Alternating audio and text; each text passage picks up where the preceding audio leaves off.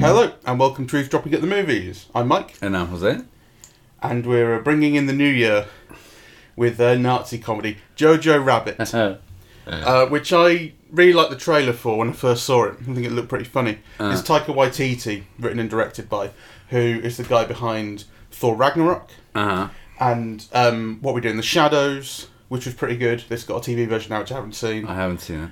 and um, Hunt for the Wilderpeople, which was lovely. Yes. And he's he's a he's a really funny bloke with a really nice sort of.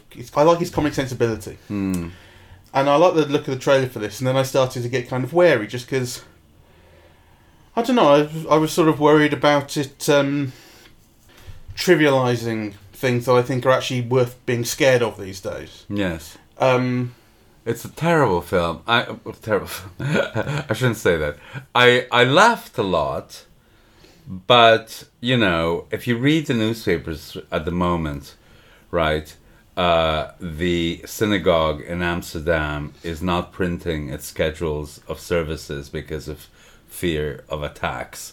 You know, the rising incidence of uh, uh, anti-Semitism in New York, right? Which is in- incredible. I mean, if you think about it, maybe some small town somewhere, but New York, right? The woman who was murdered in Paris, you know, for mm. being Jewish. I mean, yeah, it, anti-Semitism seems to be like you know on the increase and and really in frightful ways. And this film makes me deeply uncomfortable. spoilers coming up. Spoil the whole thing. I wouldn't have said it made me uncomfortable, and I would have to admit that I wanted to come into it with a more open mind than I did. I think I had some prejudices because of what I was worried about, Ah, so I have to admit to that. Um, but it didn't really turn me around. yeah, I think it's superficial. It was, so what it shows is, uh, I think Berlin, because when the film ultimately ends with um, the war being over, that's with the liberation of Berlin, I think. Which is so I don't think it ever spells it out. That's where they're living, but yeah. Well, there are no landmarks, so it's just a, a town in Germany. Really. yeah, it's a town in Germany, a town or city in Germany. And this young lad is ten years old, Jojo. Uh, is part of the Hitler Youth, and he's fanatical, and he loves Hitler, and he imagines Hitler to be his his like best mate. He's an, he's an imaginary friend of his, played by Taika Waititi. Uh, he lives with his mum. His dad's away uh, fighting the war, as far as he knows, as far as he's told. And his mum, uh, turns out, is uh, giving safe haven in a sort of annex in an attic bit to a Jewish girl who's 17 years old. Jojo discovers her, and then of course that completely screws with him, and he can't handle it. And then he, he's, he's terrified of Jews in all those ways that you kind of don't believe that people are really scared of Jews anymore. But some still do. I mean, my gran, I'm Jewish, and my gran, when she was evacuated to Coventry in the war, she was born in 27, so she'd have been 14 or 15 maybe. Um, went to live with a family who had never seen a Jew before. No one had seen a Jew before, and everyone came round. Oh, look, where are the horns? You know, genuinely, that's what. So people sort of people certainly held those ideas back then. I think a lot of people probably still do, who aren't all that educated and don't think they know what Jews are. Yes. Um, Well, my grandmother, who you know was a lovely woman, uh, but you know, my, one of my aunts went to work as a nanny for a Jewish family in Montreal. You know, and my grandmother in Spain basically, you know, wrote her as you know, forbidding her to work for people who'd killed Christ. you know? yeah, So, yeah, Yeah. I mean, that's not very far from, you know, no. I think Um, Christopher Hitchens had something quite interesting to say about the reason that Jews are hated by almost everybody. He said that um, Jews are the one people who you know actually encountered uh, Jesus and Muhammad, the, the the prophets of these other two you know, major religions, and said, "No, not for me." You know, they're they're, they're all right, but they're not the Messiah. And so they go, "Okay, well, the Jews aren't for us then. they don't like our Messiah." Anyway, the Um, point is that we're too close to anti-Semitism, or I'm too close to it, I suppose, uh, to feel comfortable with the film's depiction of it, Yeah. because actually it just reiterates and and recirculates stereotypes and images that are still, I think, all too powerful. You know, and the film doesn't deflate them. You know, it kind of it deploys them really. Uh, so I had quite uncomfortable moments Yeah, uh, in the film. I, I mean, it made me queasy, right? So it had moments of humor that worked. It actually moved me, you know, yeah, as it well. moved me a little bit at the end. Uh, uh, but I agree that I do think it is it is superficial. Um, it's you know, so for example, the, the the film that I was comparing it to was To Be or Not to Be. Lubitsch. Lubitsch, uh, you know, and that wonderful scathing comedy, right?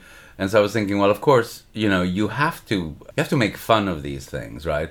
But the thing about the the Lubitsch and Lubitsch is, I think, the kindest and most delightful of the lec- of directors. You know, but his poking fun at the Nazis was pretty scathing. And actually, this is like a this Well, is in not the middle of the war as well. and in the middle of the war.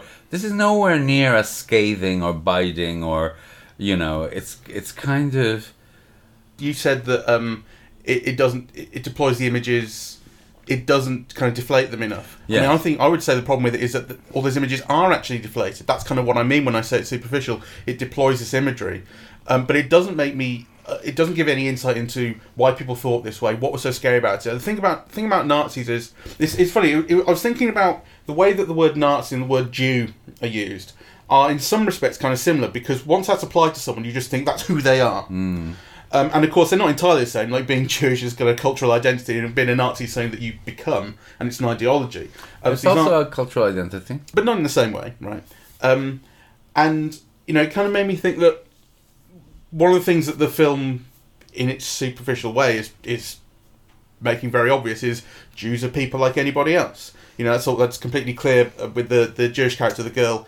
You know, she she spins all these stories to Jojo about what the Jews are like and how we all sleep upside down and stuff, and you just know they're bollocks, right? You hopefully know they're bollocks. Um, but when it comes to Nazis, the thing that's important is to understand that Nazis are people too, and it's not like it's not like a special case of evil where you become a Nazi. They are people with ideas, and those ideas need to be understood and attacked. And Contested, yeah. right, and actually, the image of Nazis here is either like the Gestapo ones who are just, just believe what they believe and they're down the line and they are official and all the things that you would expect. The other ones you get are. I had a real problem with the Sam Rockwell character. He's very endearing. Well, it's not so much that he's endearing, although he is, but it's that he's a, a kind of resistor, right? He's supposed to be this this German captain, um, and you're given some context. So you're given the context of he was fighting in the war, and then he screwed something up, and that's why he's babysitting all these kids in the Youth, and he's not happy with it, and he's a bit of a drunk, and he's very sarcastic about the whole thing. So you get some context as to why he uh, has kind of lost, I suppose, a certain level of faith with the Nazi movement, that kind of thing. But still, he, at a very uh, important point in the film, understands that this girl is a Jew and helps her not get captured and killed. That's pretty serious, and it's not something I believe at all. And I think I think the, these kind of you get this real sense of a an active resistance within the middle of Germany at the height of the war. And I don't and I don't believe it. And I think it's there's Well, there was it's like one, there's a know. there's like there's like a lazy ideological project in there. Well, I don't know. I mean, um, my main fault with the film is that it's kind of, you know, I think it's funny in this typical Taika Waititi way, really, you know, which is kind of gentle, you know, and off the wall, and there's a kindness behind it, really. Um, so, you know, I laughed a lot more than I expected to do, hmm. but I just think you know, a it's it's not the right time for the subject. I don't think, and it's not the the right way of handling it. You know, I think I think the material is still very volatile. You know, and one needs to be tactful around it. And then if you are going to attack it, you know, you have to do something kind of better and more focused and more resisting. You know, than this really. You know, I think there were there were whole stretches of the film where I was slightly bored. I didn't know what was happening. And then there were moments that were like comical turns, but they were full of charm. So, for example, um, what's his name now? Steve The- Merchant Steve Merchant as the Gestapo officer. as the Gestapo officer. I mean, it's quite funny, and he gives a very charming performance. But actually, I just think it's kind of wrong, you know, to Yeah. to to make that a, a, kind of a charming comic turn. You know. I, well, I, had this, I had a similar problem with Waititi as the imagined Hitler Uh-huh. because he's not actually Hitler. He's Jojo's imaginary Imag- friend yeah. version. But um, I think I think on one hand I, I thought it was lazy storytelling and character development to, to basically give Jojo this imaginary friend who he can have these dialogues with Mm. that, that express you know kind of the way he's feeling and the problems and the conflicts and all that sort of stuff. I thought it was pretty lazy. Like better storytelling would have not needed that, Mm. right? Um, but also then bringing in bringing in this kind of comic Hitler is it has it has this feeling of he's he, he dances and he moves funny and he eats a giant chocolate unicorn and he's silly and funny and it's and I think it contains within it this implicit idea that by making Hitler look ridiculous it punctures him and I don't think it does at all. I think And actually it does the opposite. It's because it makes him endearing. I mean, you know, I think it's I think it's a lovely performance. It's it is like a comic turn, Hmm. but actually the effect of it is you know that you think oh you know Hitler's so sweet, right? Yeah, and wacky, you know, and charming. I mean, I do think it kind of gifts off uh, the wrong message. I just think it's something to be taken more seriously than it does, and I think I and I really I, I dislike this again. I think implicit idea, not just in this, but in a lot of comedy, and a lot of particularly British comedy. I find it where um, you know people people have this idea that we could never have had a Hitler in this country. Speaking about Britain, this is because we would never have taken him seriously. Once you saw that silly moustache and all the rest. You know, we'd have laughed him out of the room. Well, that's bollocks, and Yeah. that's a ridiculous level of hubris. And it's that attitude that means that we actually could have a Hitler. you know? Actually, you know what I was thinking in the film? You know, and again, kind of trying to relate it to Lubitsch because he's the first one who came to mind, is how no one in American cinema has the balls, you know, to make a Trump film, mm. right? Like, if part of what comedy is meant to do is kind of puncture pretensions and, you know, and kind of and deflate and critique and lay bare, you know, actualities kind of, you know, through comedy, right? Kind of, why isn't anyone in American cinema doing it? There's so much to like poke fun at, you know, at the moment, right? So Saturday Night Live does it, right? Yeah, it happens. On, I was going to say it happens on TV quite a bit. It happens on TV, but there isn't a there isn't a great dictator film No. or you know or or a To Be or Not to Be or you know any of those kind of really kind of scathing comedies, you know about Trump, you know, and yet kind of what better material can you be given, right? So also it's very safe to kind of put this in the past.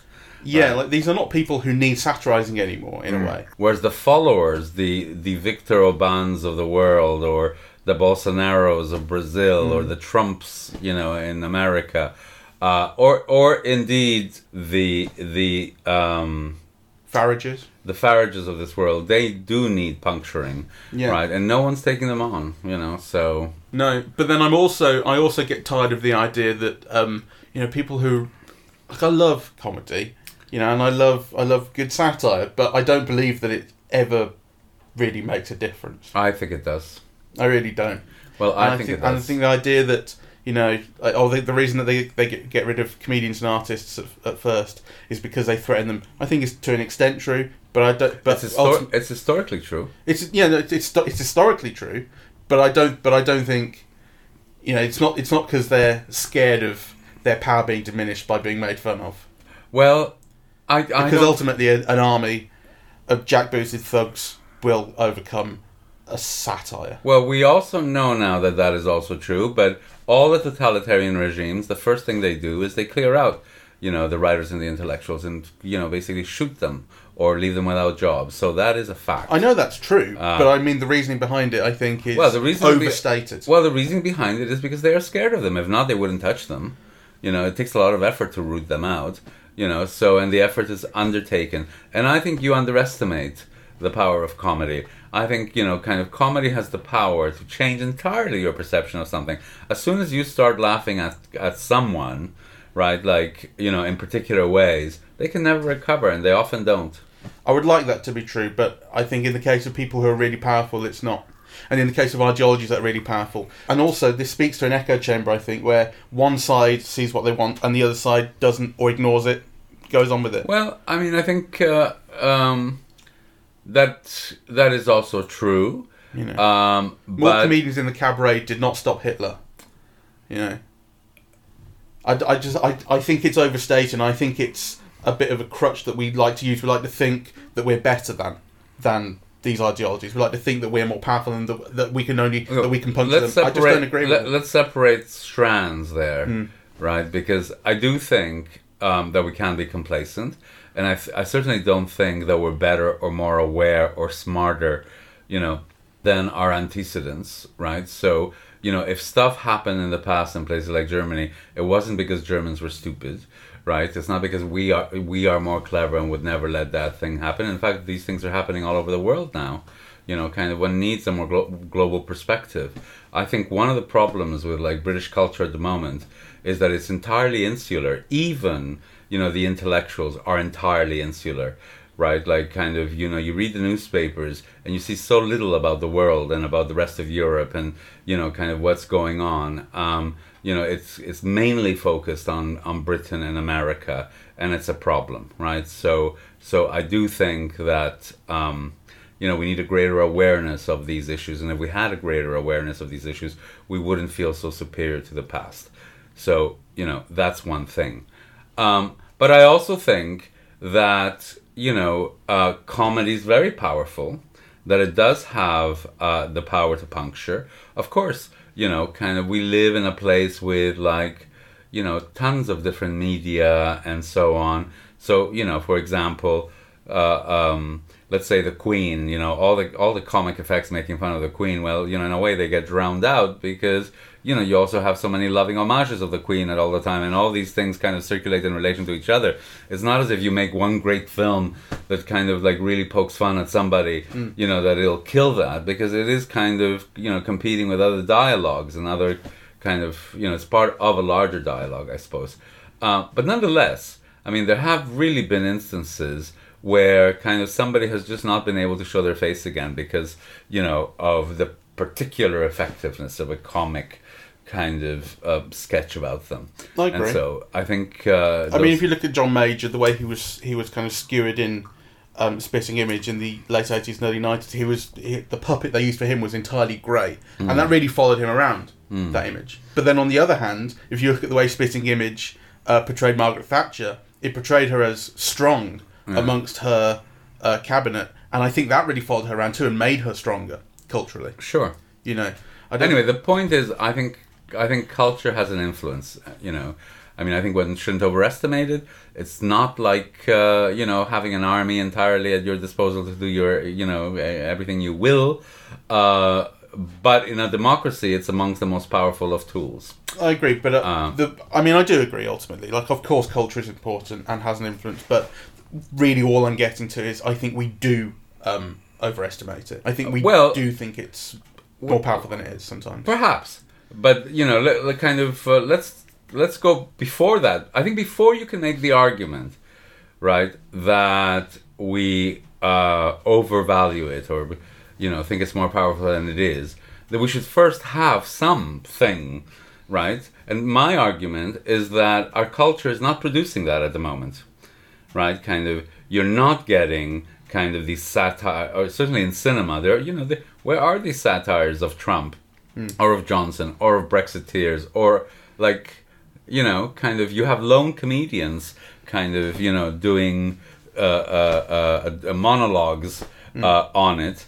Uh, and there's a kind of um, a, a, an ironic way of talking about those things, you know, but that's not the same as you know elements of the culture really kind of taking on board like this project to critique it properly you know which i don't think we've seen so i think before we can say oh you know it's only partially effective or it's not very effective or whatever you know we have to ask why why why is it non-existent Yeah. yeah why is there an absence of it at the moment The thing is, the late night shows in America um, really are chock full of Trump material. Like that is the standard monologue. It's you know on on Stephen Colbert and on Seth Meyers, and I don't watch Kimmel and uh, the other Jimmy Fallon, um, but I'm, I imagine they talk about him a lot as well. So th- so it, it's kind of standard, but also it's kind of blasé or it's like this is the thing that we do and then we get on to the interview. It's it, it doesn't feel important enough. And actually at one point i got really pissed off with it when when donald trump was attacking um, the squad they called them these four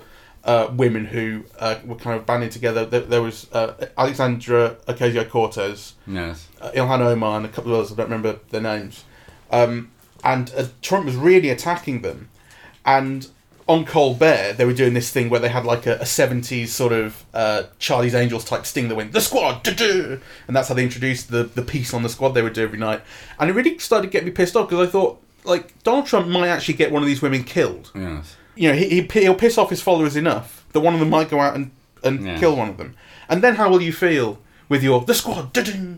You know, it, it, it all got very, I think, in doing the little bit every night, it actually does fail to take it seriously. I think it does the opposite. Uh, yeah, I think it normalizes it anyway, mm. right? And also it trivializes it because you know you have maybe two or three good jokes about Trump, you know, and then Harrison Ford comes in to sell his latest movie or whatever, and actually all of those things are made equivalent. Yeah. So I mean, all of those shows are subject to you know a kind of uh, the normal kind of capitalist structures and drives really. And you know so kind of the critique is rendered ineffectual. You know you get two jokes about trump like five jokes about harrison ford's latest movie or you get kind of uh, commercials for cars in the middle of it and all this aspirational stuff. I mean that is not what i'm talking about you know? Exactly. uh, And so when you were saying that uh, uh, it's not it's not the time to make this film, I mean I would completely disagree. Like it is the time. The pro- the thing is to do it better than this. You know, Maybe. I, I mean I, I I'm wary. I, I know what you mean when you say that um, about about making a film this light. Like because I I have, I have a similar criticism. Like it's not it's not taking it seriously enough. It's not insightful enough. But I'm always wary about saying well it's not the time because I don't. I, I also don't want to kind of be the guy who's like you know, I just don't find this kind of humour funny because I do find it funny when it's good and when it feels contextually kind of justified and appropriate. And I, I just this felt out of place with the society it goes into. It felt like it didn't. It felt too light for yes the world it's going into. And so Jojo, the character Jojo, hates Jews and he's a full on little Hitler Youth kid. But as you say, he's kind of quite endearing, like everyone is in this. Um, and what I really want, rather than the imagery of a kid wearing that uniform and has the knife and his room's covered in posters and he believes all this, um, I wanted something deeper that said, why does he believe this? How has he been taught this? Why has he been taught this? How does everyone think in this world? Like that's that's kind of what I want because that is the stuff that really relates to the way we live today and the problems that we face today with with fascism. And that's not what the film does. The film says this is kind of what Nazi Germany looked like, and I don't think it gets under the surface of psychology and and ideology. No, I mean, I don't think it sets out to right Well, no. because you know, in a way, I think the film is is very light, right? It's it's set out to be very light.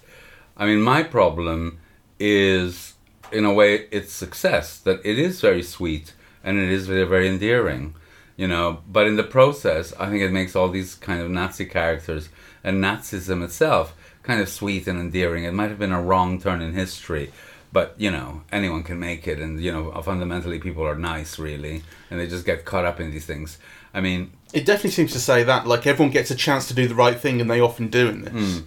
Whereas Lubitsch, his Nazis were grotesque and threatening and deadly and stupid, right? It's like when the guy goes at the end of the film, jump out of the plane. They go, "Hi Hitler, jump!" Right? That's telling you something about like blind following and yeah. So it's funny, yeah, but it's also like extremely critical. There's nothing like this in this film. No, no, certainly not to that degree. There is there is the scene where the Gestapo um, searches the house, and um, Steve Merchant has a couple of good lines about you know this is it's quite an uncomfortable line, and I think in the right way. This is the kind of little boy's room I like to see. Yes. he says, and then uh, it's a line from the trailer. Um, I wish all of our uh, young boys had your blind fanaticism. Yeah, which is a nice line. And, it, and it's got a bit of a sting to it, but um, that's kind of all it is. Although I did think that that whole scene actually had quite a bit of tension that I enjoyed. I thought it was a well put together scene. I think it's very well put together. And of course, the, un- the message underlying it is they can't tell that she's Jewish. I know, but, you know. I know and I agree. But for me, the main message of it is aren't Nazis sweet and charismatic and actually honorable, right? The reading of the passport, you know, and the lying about the age. I Uh, agree. I, I so- complete- that's what I don't like about the Yeah. Rockwell character. Um, Um, so yeah, and it is too kind of charming, but but I, but still, it's it's it's aiming at a certain thing, and I think you know, like I say, that th- there's been so much in in the film about about the literal physical differences between Jews and everybody else. That all these people believe that they have horns and that they lay, lay eggs and all the rest of it. Um, that I think it's a, it actually fairly subtly done in that scene where it's not it's not pointed out at any time they couldn't tell you were Jewish. It's just there. They can't tell you, and it's and it's that obvious that that element of the hatred is so obviously stupid. Yes, Um, yeah, so I didn't. I like that element of it. Well, It's okay, only I an can- element. I can see it. Anyway, um, I I laughed and it moved me, but also I think it's very superficial, uh, and it made me uncomfortable. So that discomfort, we've talked about it in terms of them being too sweet and charming and nice and kind of under, like liking everyone. No. Are there other elements to it? Yes, there are. I mean, I think the thing that y- you mind less, I minded more. You know, I think actually that you know those images of Jews as bats hanging from the ceiling, like you know all the all that story about Jews are really like this. You know, they have horns, and and then you're shown the images and so on. I think uh, you'd be surprised that you know No, I was definitely thinking that. Yeah. People probably still really do think that. exactly Yeah. you know and so circulating those ideas and those images which you know were really a staple of the third the 20s 30s and 40s right Mm. you know and it's the same images and the same cliches so so to kind of recirculate them like that under the guise of poking fun at them is to have a much more secure sense of moral order in the world than i have I agree. I think it, it it assumes that everyone knows that this is nonsense, and by simply putting it in the film and saying people believe this, we will all laugh. So how could they believe it? And that's not necessarily the case. you know those young men who were chanting jews will not overtake us Jews Yeah. will not replace us. Or will yeah. not replace Char- us. was Charles Charleston was it? I would like to see what they make of scenes like this. Yeah, I mean it's amazing the way that Nazis um, can can Nazis and the alt right and whatever you want to call them can can turn um, sort of satire to Mm. Into whatever they want to, to make themselves to turn you know turn the symbols around and make themselves happy with them Yes. and then start using them as dog whistles and codes and things like it's it's really another half of the world that you just don't see if you're not in it Yes. or you don't research and that kind of thing and and you would always be surprised so so this film does come across as as being made by someone who has never actually encountered that sort of thing Yes. and has no familiarity with it and doesn't even really understand that it exists Yes. I agree. despite all of that it would be unfair to say that there's kind of no skill in it or that it's it doesn't achieve things that it wants to achieve. As, as we both agree that we move towards the end. Mm. the relationship between jojo and uh, elsa. Is it ilsa? Yeah. you know the relationship between those two is quite touching. Again it comes out of or it, you know it's it's trying to trying to make this very sort of basic point that if you just get to know someone then all of this kind of hatred falls away and again I wish I wish you actually understood why Jojo thinks the way he does more I, I think it's a problem that the Jewish character is a bit of a blank to an extent she's really only there to um, Provide an easy moral lesson. feed into Jojo's story and character development, and actually the fear that she has and, the, and what she's gone through, you don't really feel. Anyway, that I wasn't moved by that at all. I mean, the moment that moved me was when, you know, Scarlett Johansson, who plays Jojo's mother, uh, gets hung for her political activism, and it's actually very beautifully shown because you just see her shoes. You know, Yeah. and there's a whole thing about showing love through the tying up of shoes and so on. You know, and there's a moment where he sees the shoes and he realizes it's his mother, and he hugs the shoes, and he doesn't want to look up. You know, like he doesn't want to know that it's her quite yet. I th- and so I found that quite moving. Yeah, and it's very well set up because throughout the film we've seen her shoes. Yeah. and when she kind of walks above him on the thing, and and she, the shoes are I love, and you see just her shoes dancing. It's actually very elegantly done that and quite tastefully done because you don't see the full figure of her. You don't, you know, it's, Yeah. you just know that's what's happened. And um, although I'd say the the moment, I mean, I didn't move me. Although I got it, the, the moment that moved me was much more conventional. It was it was when uh, uh, you know the two of them. I can't remember exactly what it was, but they basically like say thank you and help each other and all that sort of stuff. Mm. There was a moment there towards the end that moved me, and I also think that um, I do think that Taika Waititi handles some tonal shifts in the film quite well. Uh huh. Um, so, so actually, so the moment that you mentioned where the mother dies would be one of them, and when uh, when the Russians and Americans uh, uh, liberate Germany at the end, basically, Right. and then you start seeing you, you, uh, you see all these all these children being handed guns and forced to fight, and uh, you know mothers uh, dead in the rubble. Um, it gets quite dark some of that imagery, and I think Waititi handles the shift into that more somber, more uh, kind of serious tone quite well. The thing that I like best about the film was the relationship between the two boys. Yeah, Yeah, Jojo and and, his his, second friend. best friend. you know, I thought that was like kind of really sweet and really funny. The little boy's lovely; he's a good actor as well. Yeah. So um, those were my favorite bits, and so I think it's important to say, right? Like you know, on a certain level, uh, the film works. Uh, on a certain level, it makes me uncomfortable, and I do think that it's it's it's very superficial, and and that is a criticism. So you can argue, well, you know, kind of comedies being superficial is not a big problem, but actually, I think it is. I think, you know, uh, uh, this is this is this is very light stuff, even for comedy. Yeah, I, I, I would say it's kind of it's to do with it handling sensitive material in the context of you know it's it's clearly trying to trying to talk about um, the modern day or relate this to the modern day to some degree. It's not saying you know the Nazi Nazi Germany was just separate from now. There's a reason that this has been made now. Sure.